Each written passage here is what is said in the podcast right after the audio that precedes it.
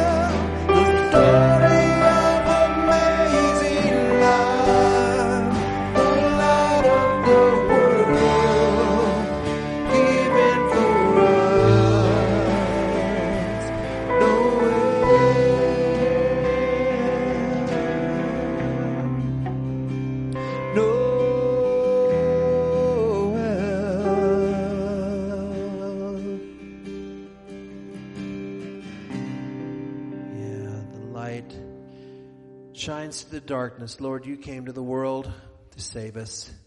As we turn to your word, we ask that that saving word would speak to us today, Lord. Let your spirit show us what you have. Fill us with knowledge and wisdom for what we hear. In Jesus' name we pray, amen.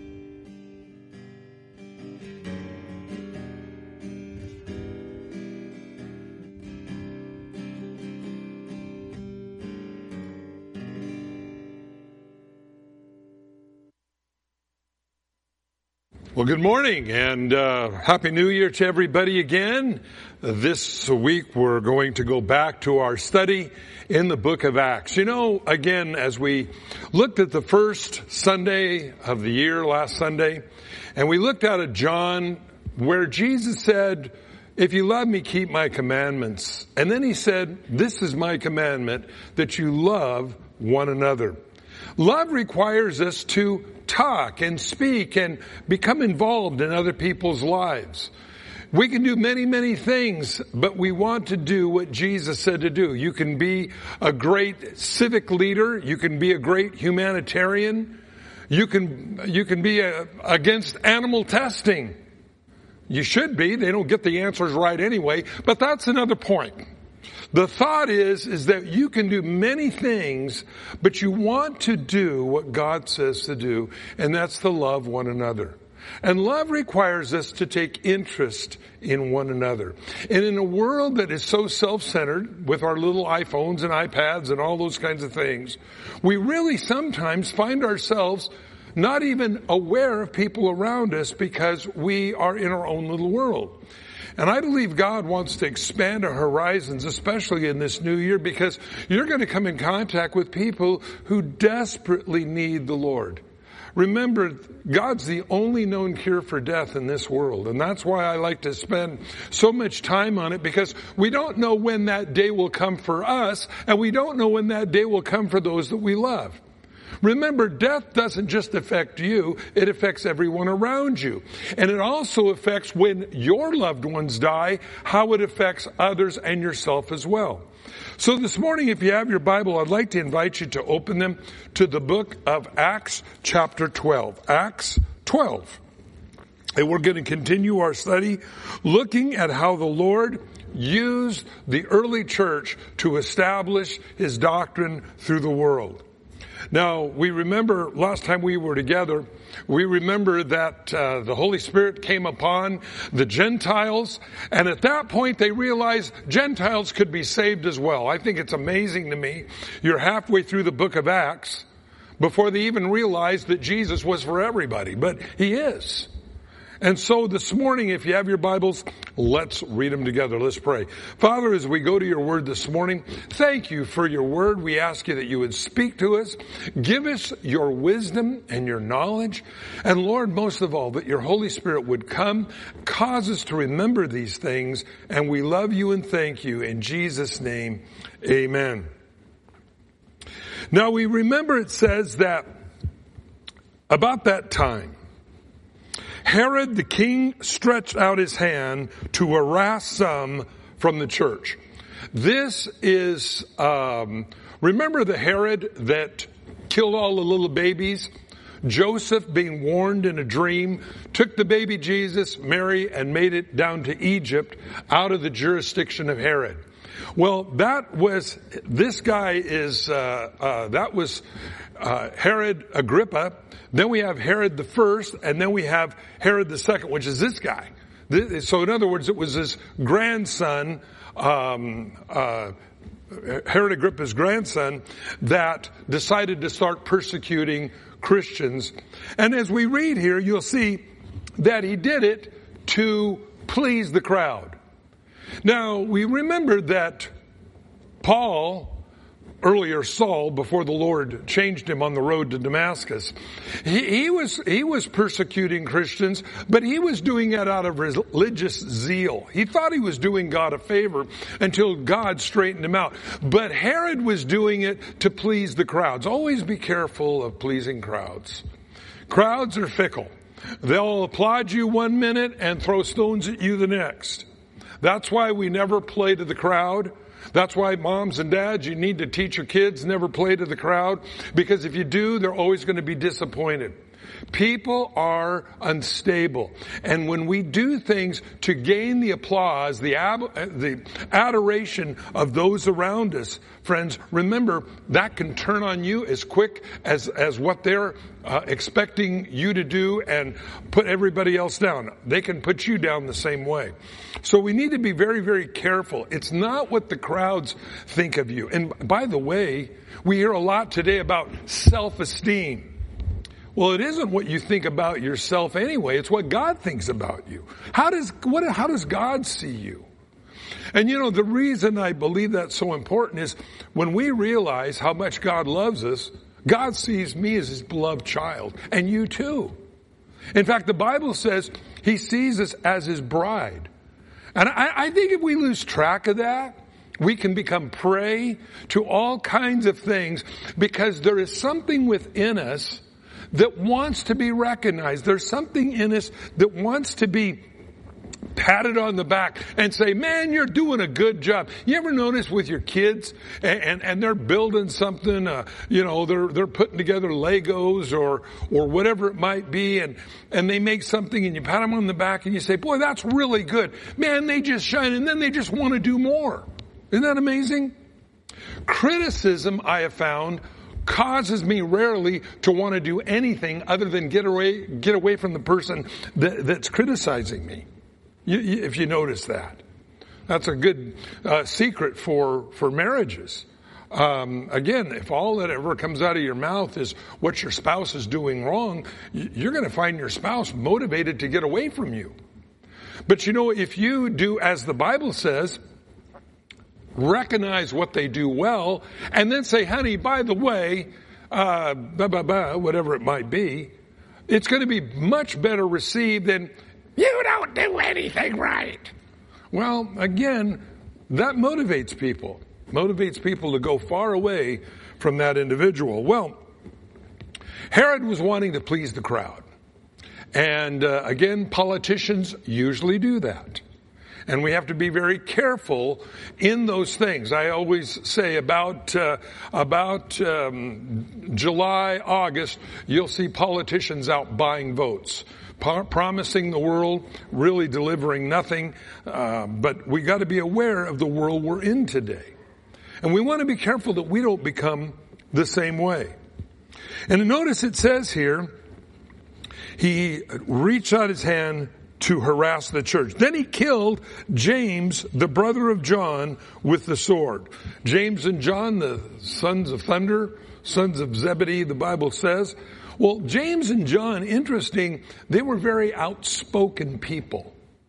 And I suppose that probably James was arrested because he was outspoken.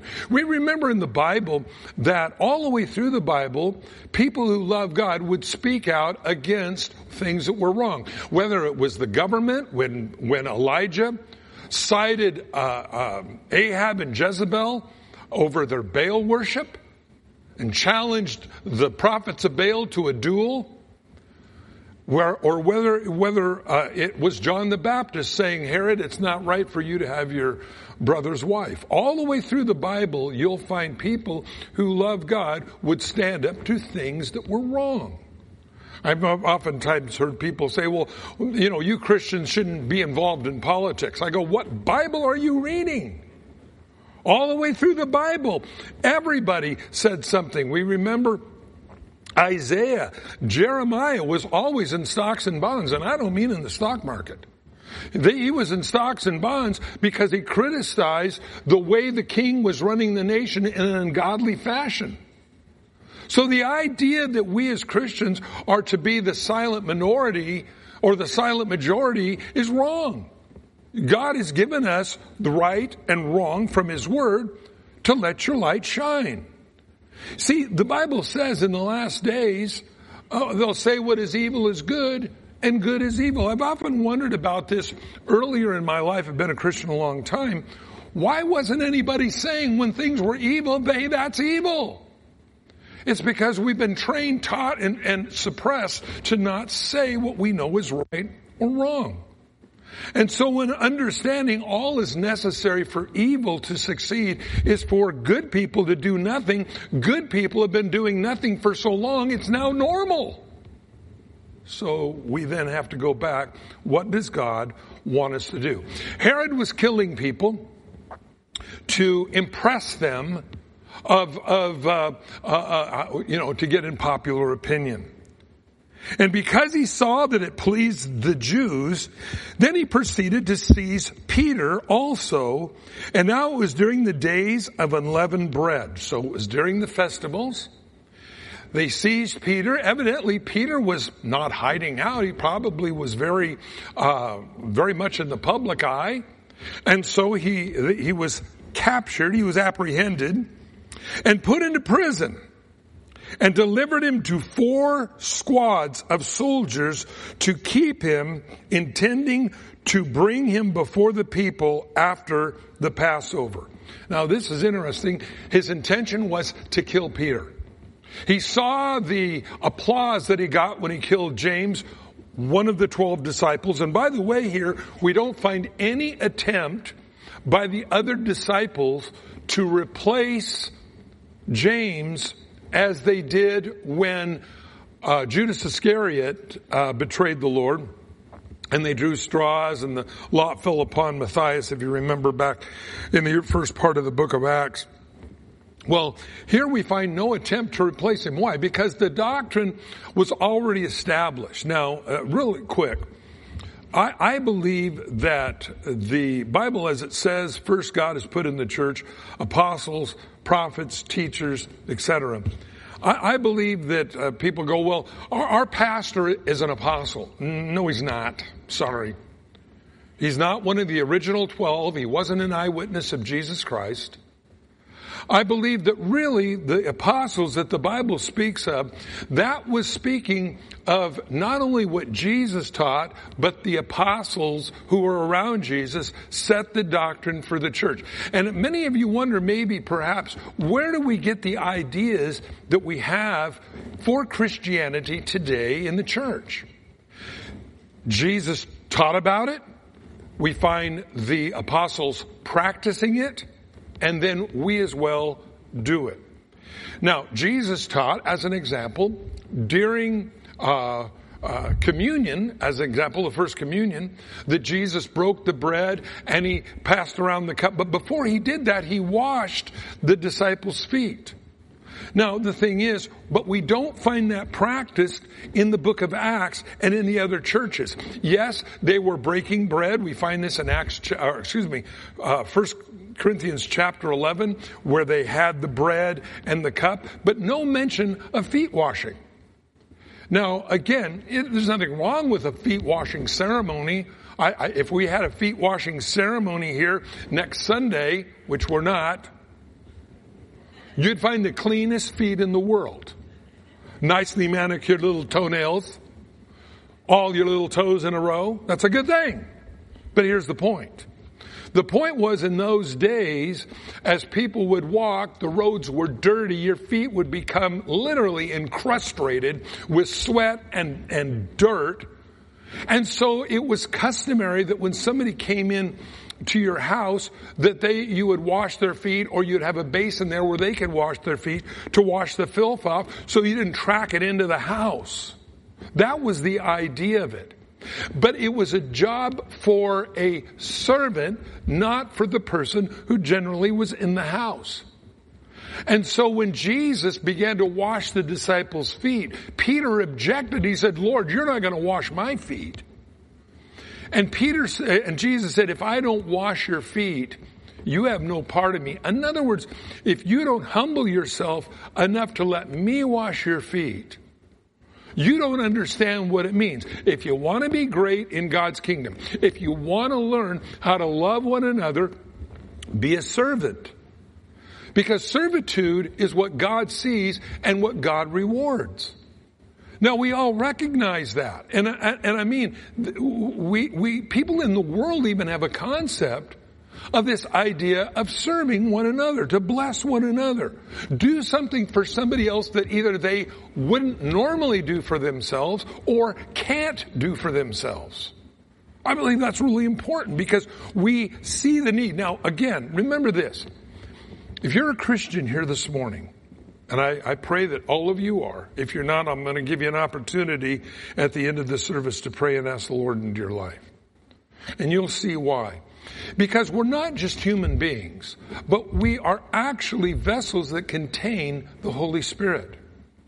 And people talk about this. Now, it, what's the purpose of the Holy Spirit? Well, I've been in Pentecostal churches where they spin around and jump on chandeliers and knock over rows of pews. Is that what the Holy Spirit does to you? No. I, I think a lot of emotion does that, and you'll find that at a football game too, don't you? But that doesn't mean that that's of God. But what the Holy Spirit does in us is give us a love for the lost, a love, a, a supernatural love for God, and boldness to speak His word. So God has you as an individual that loves Him. He puts His Spirit in you to recognize those needs in other people so you may minister to them. In other words, when God shows you needs, it's because He loves you and wants to reach out to that individual so that it would be as if Jesus Himself was there. You become the hands, the feet of the Lord. And I, I like that about God. We've talked about this many times. Why was a God of God such a miracles in the Bible? Today we don't see miracles because people don't live close enough to the Lord to need a miracle. We have to go outside of our comfort zone to need the inspiration of God in a supernatural way so that God will manifest His Spirit through us. And that happens when we respond to the needs of others. Now again, I can't help everybody. You can't help everybody. But we can help the ones that God brings into our path that we see the need and God gives us the formula, you might say, to help them advance them in their relationship with God and take away some of the pain in the world. You know, the world's got a lot of pain in it. Have you noticed that? Have you experienced that? You know, I think sometimes people say, well, I'm a Christian and I don't know why I got to experience pain. I've asked this question of God myself. And you know what God tells me? It's so you don't forget where everybody else is at. You know, sometimes when you get it all your way, you can become spoiled. You ever been around a kid that got everything he ever wanted? Never heard the word no in his life? You can't be around those kids because they're spoiled rotten. I want this and I want that. They're not thankful for what they have. They're not thankful for what they're going to get. I want, I want, I want and I want you gone. You know, I mean, that's where we get. But the point is, is that, is that, that that's what happens. And, and so I, I realize we have to be very, very careful. And when we see the needs in other people's lives, this is how we love one another and how we reach out to one another, not to be a person that's a crowd pleaser, but rather a person that, as Jesus would, bless that person. And so he says here, Peter therefore was kept in prison. And he was kept in prison until after the Passover. A lot of people wonder why after the Passover. Many people believe it was so that the attention would move from God, the Passover, to himself. In other words, the Passover was over, so now the focus will go back to me as I execute Peter. And so he says, so we apprehended him, put him in prison. Peter therefore was in prison, uh, but constant prayer was offered to God for him by the church. Why was that? Because they know what just happened to James. And I believe not only what just happened to James, but I can just see them praying for Peter. Imagine being in a little Bible study and they're all together praying for each other. Lord, we pray you deliver Peter because they just killed James and after Peter, we're all next. Because the government was coming down on them pretty hard. Well, notice it says that um, he was delivered to four squads of soldiers to keep him. Why? You know, whenever I see something that's kind of weird in the Bible, I like to ask that question. Well, if we go back earlier in the book of Acts, you remember he was arrested before with John, and an angel in the middle of the night came and set him and got him out of prison. Herod goes, I'm not going to let that happen again. No, this time we're going to get four squads so we don't know how many exactly were in a squad. Some people put it at four or more. But there was a gang keeping Peter in prison. Now, not only that, but it says that uh, delivered him. We'll read on where it says he was actually handcuffed. I mean, they had this guy. They were going to execute him. They were going to make a public example out of him. But everybody prayed. And friends, never as a Christian underestimate the power of prayer. Now, I believe again, when you pray in the will of Jesus, anything you ask, as we studied last Sunday morning, will be given unto you. I find a lot of the prayers, in fact, the book of James, the, one of the disciples of Jesus, said, the reason our prayers aren't answered is because we want to consume the answer based on our fleshly lusts. In other words, God, give me this, this thing or whatever it is and, and, and, and it's gonna, look what it's gonna do for me. But God says when you pray for one another, God does amazing things. And so it says here, Peter was kept in prison, but constant prayers were offered to God for him by the church. And when Herod was about to bring him out that night, Peter was sleeping. Oh, do you see something here? Notice it says Peter was up all night, biting his nails, and no, it says he was sleeping. Isn't it amazing? God gives sleep to those that he loves. Psalm says that. That God gives sleep to those that he loves. You know, if you're having trouble sleeping at night, I, I just want to invite you, just give it to God. Whatever it is, the angst you got going on, just give it to God you know, you know, you, you, well, you know, I got my bottle of sleepies, you know, whatever it might be. But I'm, the point is, God wants to calm your heart. And those things, when you lay your head down on your pillow at night, and those things are running through your mind, and the uh, the, the what ifs. You ever run into the what ifs? I, will tell you, there's two things that'll keep you awake at night, and that's the wish I would haves and the what ifs.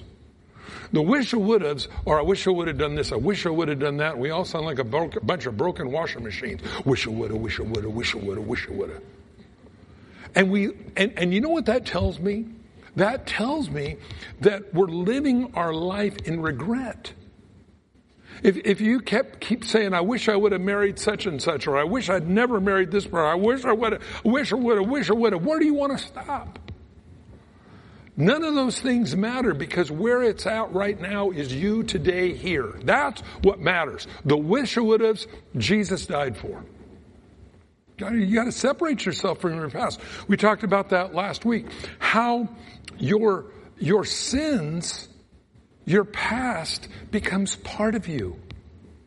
And this is one of the great problems that we find in our world today is people can't get free from their past. So what do you gotta do? I gotta get loaded, man. I gotta get stoned. It's beer 30. I gotta get my buzz on. Well, why is that? Because I don't like me very much because of the wish or would haves in my life. And so now if I can just modify myself, I can live with myself. Think about it a minute. We treat symptoms, but rarely do we ever treat the problem. Well, the problem is you're where you're at today. Yesterday is gone, and tomorrow and today belong to the Lord if you're a Christian. So God then fixes the things of our past. Now, this is one of the great things about God. This is what makes Christianity different than every other religion of the world. Every other religion of the world, you're trying to get in the favor of God by burning incense, wearing uh, orange, selling flowers in the airport, going door to door, giving all your money, jumping through the mantras of the church, all these different things to get where Christianity, God says, I love you, you're my child, and I'm bigger than your past. You need to know that. God can fix things that are wrong. I grew up in my home when I was a child, and I'll tell you how important it is. And for you dads, listen. The father image that you portray to your children is the way I believe many people will look at their relationship with their Heavenly Father. I think this is why the devil attacks the father image so bad. You've heard me harp on this over and over again, whether it's television, whatever it is. Dads are the stupidest people in the world. You know, you go back early 60s, Father Knows Best, My Three Sons, Andy Griffith Show, Dad always had the right answer. Not anymore. Dad's the stupid idiot in the room. The 13 year old kid knows way more than dad does. Don't believe me? The next time you watch a sitcom, watch it the attack. Now, I look at this because again, to destroy the father image is so important. Because that's how Jesus wants us to relate to God. Our Father which art in heaven. Wow, that's kind of interesting. You, you, you, you mean you're not some unknowable, unknowable God beyond the stars and the cosmos and the cloud that's hard to get to know, that somehow we have to appease you by burning incense, wearing orange, doing all those things? God just says, I love you as my child. And He's bigger than the things I've done wrong. So that means I have somebody that will come and fix me. Do you realize something? I don't know if many of you know this. I know most of us are trying to forget. Your house needs maintenance. Your car needs maintenance. Everything you own needs maintenance. And by the way, you don't own anything. You are simply a caretaker of what you've been entrusted with. I read a story about an anvil, and they go, nobody owns an anvil. You're just a caretaker because it'll be around a lot longer than you will be. You ever see those things the blacksmiths would hammer on? They weigh sometimes 300 pounds, 150 pounds. No, when you die, when you die, it'll go to somebody else. You don't own it. But the fact of the matter is, we don't own anything, and everything we own needs maintenance. Did you ever think you do too? And if you're not a Christian here this morning, who is maintaining, taking care, repairing you? Do you know those things that people say to you that hurt and cut you deep? Those things leave a mark. And all those things accumulate in our lives become part of us. And I believe this is why God, in His love, says, Hey, I want to set you free from your past. Because if you're not free from your past, you drag it with you and it affects everything you look at. Well, no, no, no, I did that once before. I'm not doing that again. Well, yeah, it's good to learn from mistakes. But the problem is, oftentimes we don't remember or understand how we got in that mess in the first place. We rely on our own wit, cunning, and craftiness rather than God by simply praying. Okay, so he says, Herod was about to bring him out. Peter was sleeping. I like that. Sleeping in the midst of a lion's mouth. Wow. If you have trouble sleeping at night, give it to God. He's bigger than the things you've done wrong. Bound him with two chains between two soldiers, and the guards before the door were keeping the prison. Man, they had a garrison on this guy. We're going to kill Peter. He got out the last time. He ain't going to get out this time. I love God because God don't care about what we do sometimes. You know, I'm so thankful that God doesn't care about the stupid things that I've said that God's forgiven me for. The stupid things that I've done in my life. You see, God's bigger than the things we've done wrong. We always need to remember that. So notice it says, everybody was praying for him. Peter's well chained, garrisoned, literally four uh, groups of soldiers, squads were keeping him. Now behold, that means, hey man, look, an angel of the Lord stood by him and a light shone in the prison and he struck Peter on the side and says, rise, and, and, and raised him up saying, arise quickly and his chains fell off his hands. And the angel said to him, gird yourself and tie on your sandals. And so he did. And he said to him, put on your garment and follow me. So he went out and followed him and did not know that it was done to him was the, by an angel was real, but thought he was seeing a vision. He didn't even know. And by the way, this is interesting here because people say, well, how do I know if I'm having a vision or not? Well, Peter didn't know if it was vision or real. So evidently visions can be so real, it seems to be what's really happening. And Peter thought that. But in reality, he was being let out of prison. And they were past the first and second guard posts, They came to the iron gate that leads into the city, which opened to them of its own accord. Um, automatic gate. First time we find one in the Bible. Keyless entry. I like that. God always invents new things. And it says they, it opened of their own accord, and they went out and went down one street, and immediately the angel departed from him. Now, when Peter had come to himself, he said, Now I know for certain that the Lord has sent his angel and has delivered me from the hand of Herod and from all expectations of the Jewish people. Isn't it weird? The expectations of the Jewish people to see him killed. You see, God's got a different plan. I like that about God. Remember, life with Jesus is never boring. God's always doing something new. And if you find yourself being bored in your Christian experience, all I can tell you is, Lord, open my eyes to see what you want me to do. Man, I'll tell you something, you'll never be bored again. And by the way, if you're all alone and there's no one to talk to, start reading your Bible. You'll have people stop by your house, call you on the phone that you haven't talked to for years. Because I believe that oftentimes those things happen to keep us away from God. Well, notice it says, he'd come to himself. I, I think it was probably one of those whoa minutes. So when he had considered this, he came to the house of Mary, the mother of John, whose surname was Mark, where many were gathered together praying. And as Peter is knocking at the door at the gate, a girl named Rhoda came to answer. She recognized Peter's voice because of the gladness. She didn't even open the door of the gate. She ran and announced that Peter uh, was standing before the gate. But they said to her, you are beside yourself. You're crazy. Yet she kept insisting that it was so, so they said, it's his angel. Now they believed, Jewish people believed that you had guardian angels.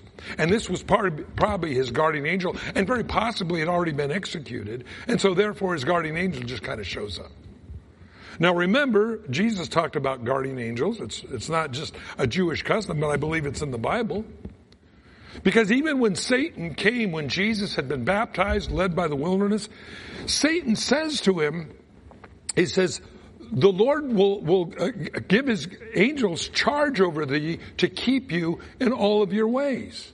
Satan said that to Jesus, that the Lord would, would, his angels would bear you up lest you dash your foot against the stone. He was quoting out of the Old Testament. And yeah, I do believe we have guardian angels. I know for many of us, we keep our guardian angels working overtime because we do a lot of dumb stuff. You, some of you carpenters standing on the roofs of houses and things like that. I'll tell you something. Guardian angels are important. Now, I, have I've seen a lot of crazy stuff going on. I watch sometimes some Christian TV and this one lady has wrote a book on how to see your guardian angel. Stay away from that kind of stuff. Because we're not here to see guardian angels. We're here to see Jesus work in our life. And so it's important that we keep the first thing first. And so it says, this girl is telling everybody standing at the door. Now Peter steps out there and continues knocking. And when they had opened the door, they saw him and were astonished. Wow, God answers prayer. How can this be? It says they were all praying for him. Then he shows up at the door. They don't believe when he shows up at the door. And when he finally comes in the house, they're all astonished. Now I've had people say, well, unless you have more faith, you won't get your prayers answered. I, I don't see any faith here. They just prayed and God answered. And friends, I'll tell you something. That's great hope for me because I'll tell you, the minute that my Christian, your Christian experience relies on us, we're in trouble. Ain't we? Why? Because we break. We fail. We fall down. Our faith is based in Him. And as we studied last week, I am the vine, you're the branches.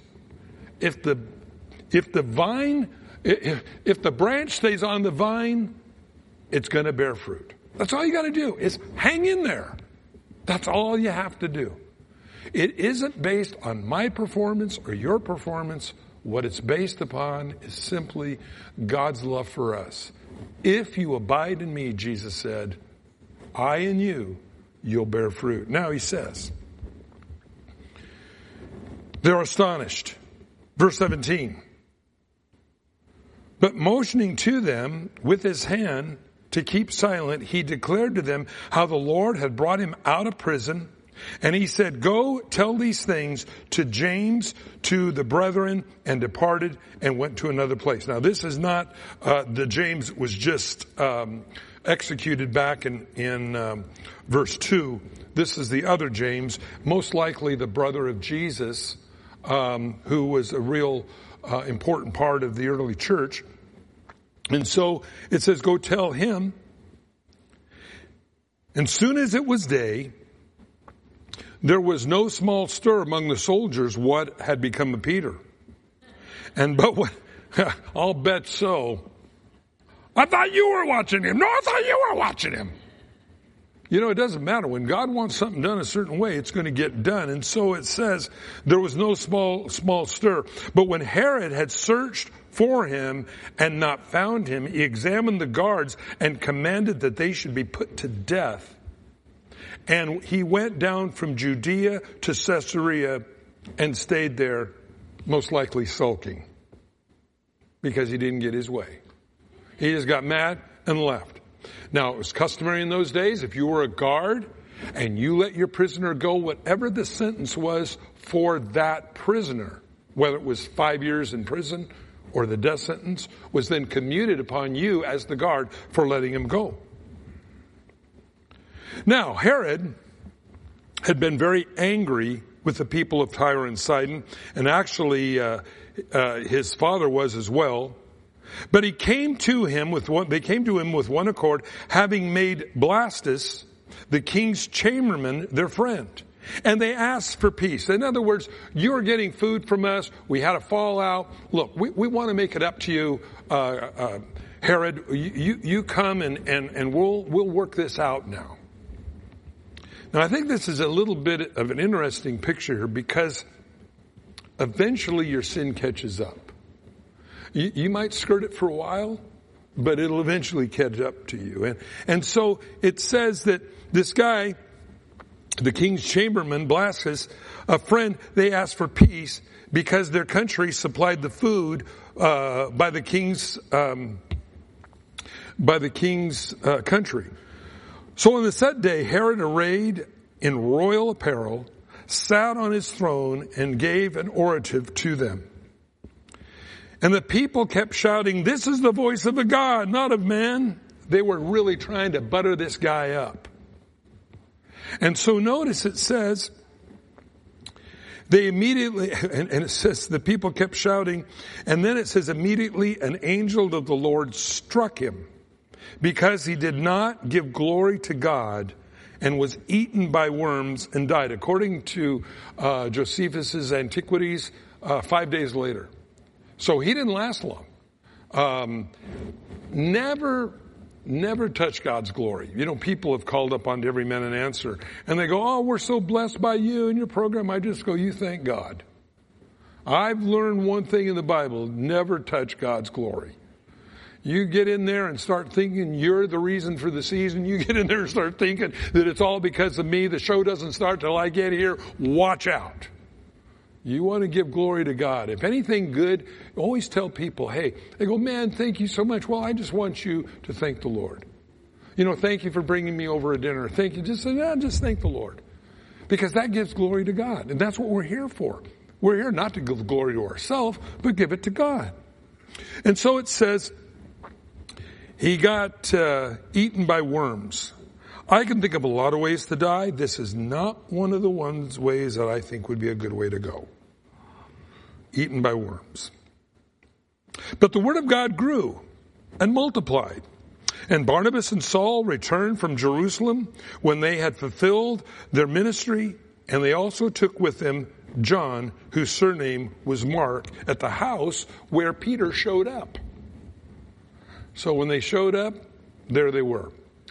As we look at this, we find that even though Herod tried his best to stop what God was doing, it didn't work, and in fact, God stopped him. And then we find here that, verse 24, that the Word of God continued to grow. You see, God's got a plan. I want you to have that plan for your life.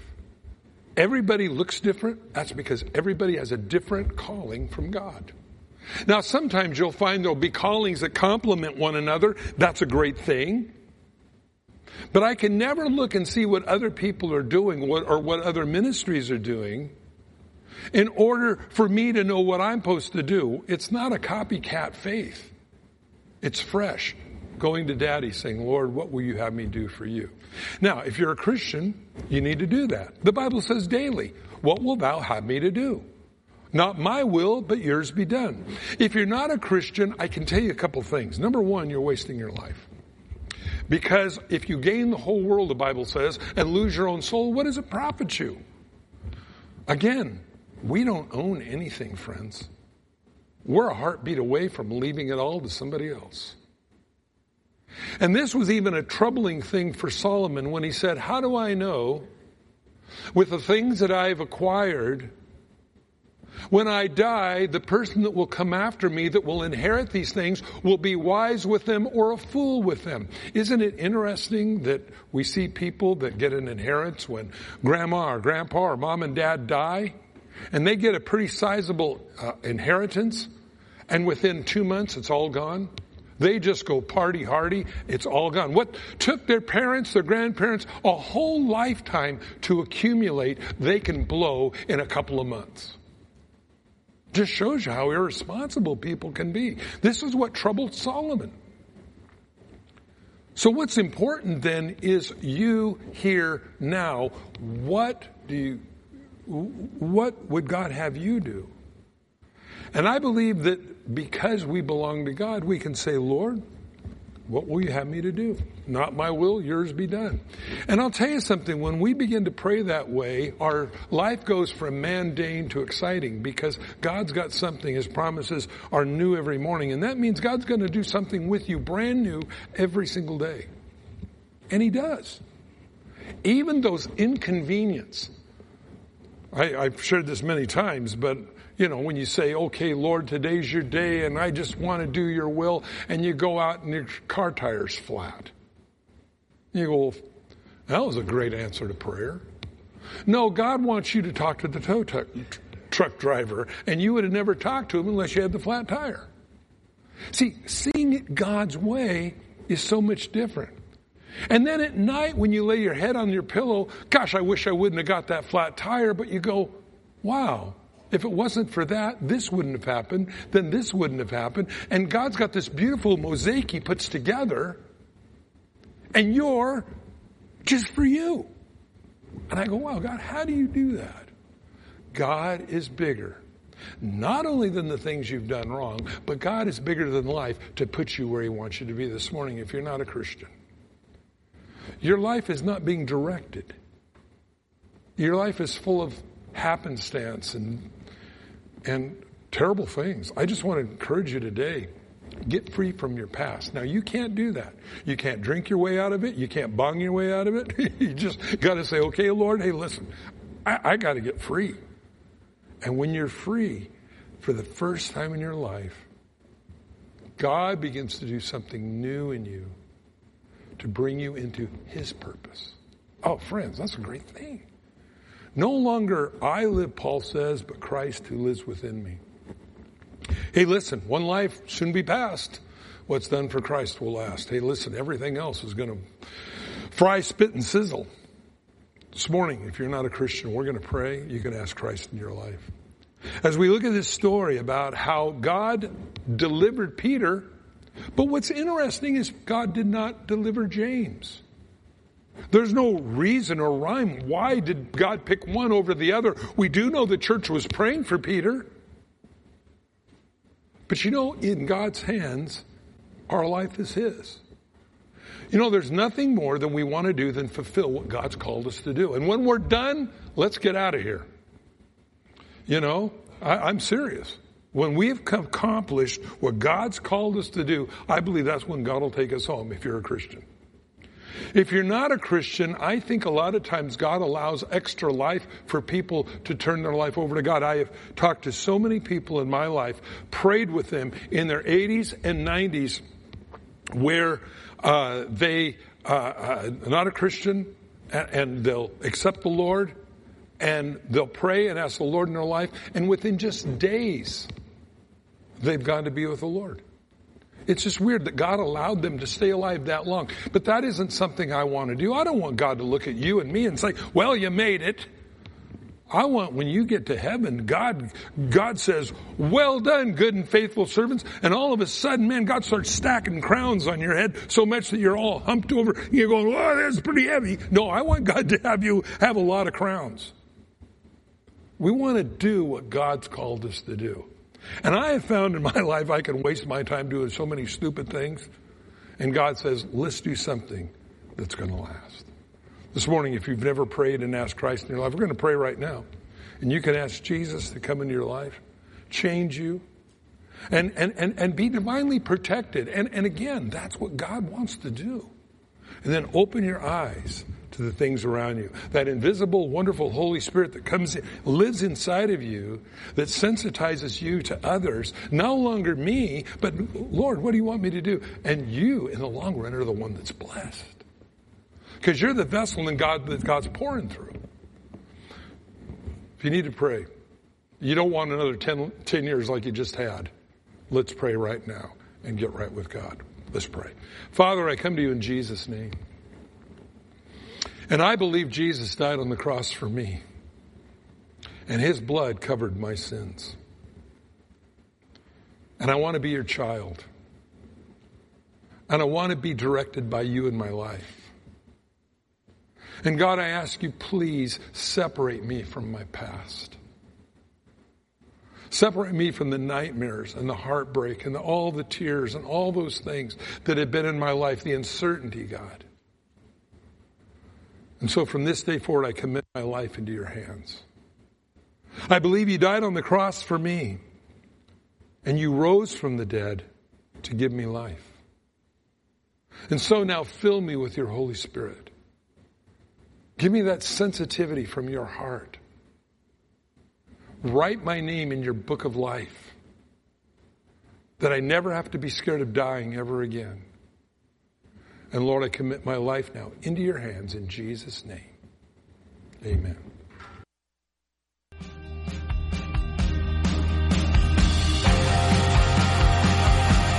You've been listening to a live teaching from the River Christian Fellowship, home of CSN.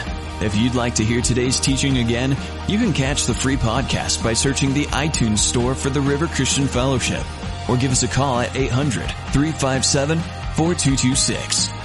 There's also a video of today's teaching available on our website, theriverchristianfellowship.com, and then click the media button.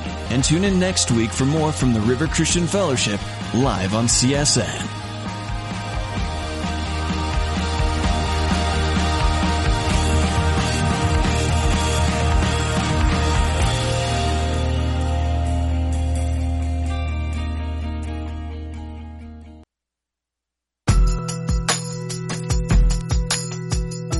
This is KAWZ Twin Falls, the Christian Satellite Network.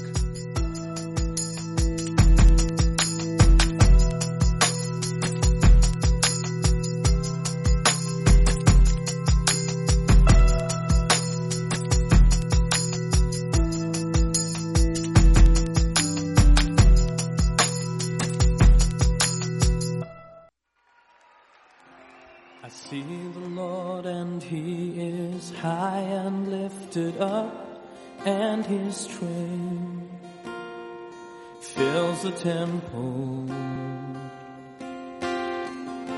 I see you, Lord, and you are high and lifted up, and your train fills the temple, and I cry, Holy,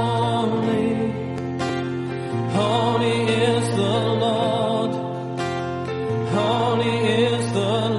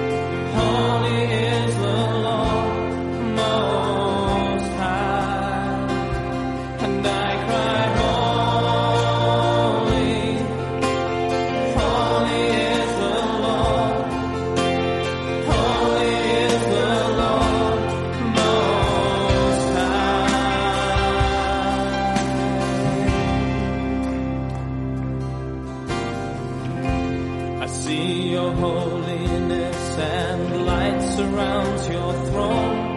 Who am I to come before you? But now my guilt is gone, my sins are washed.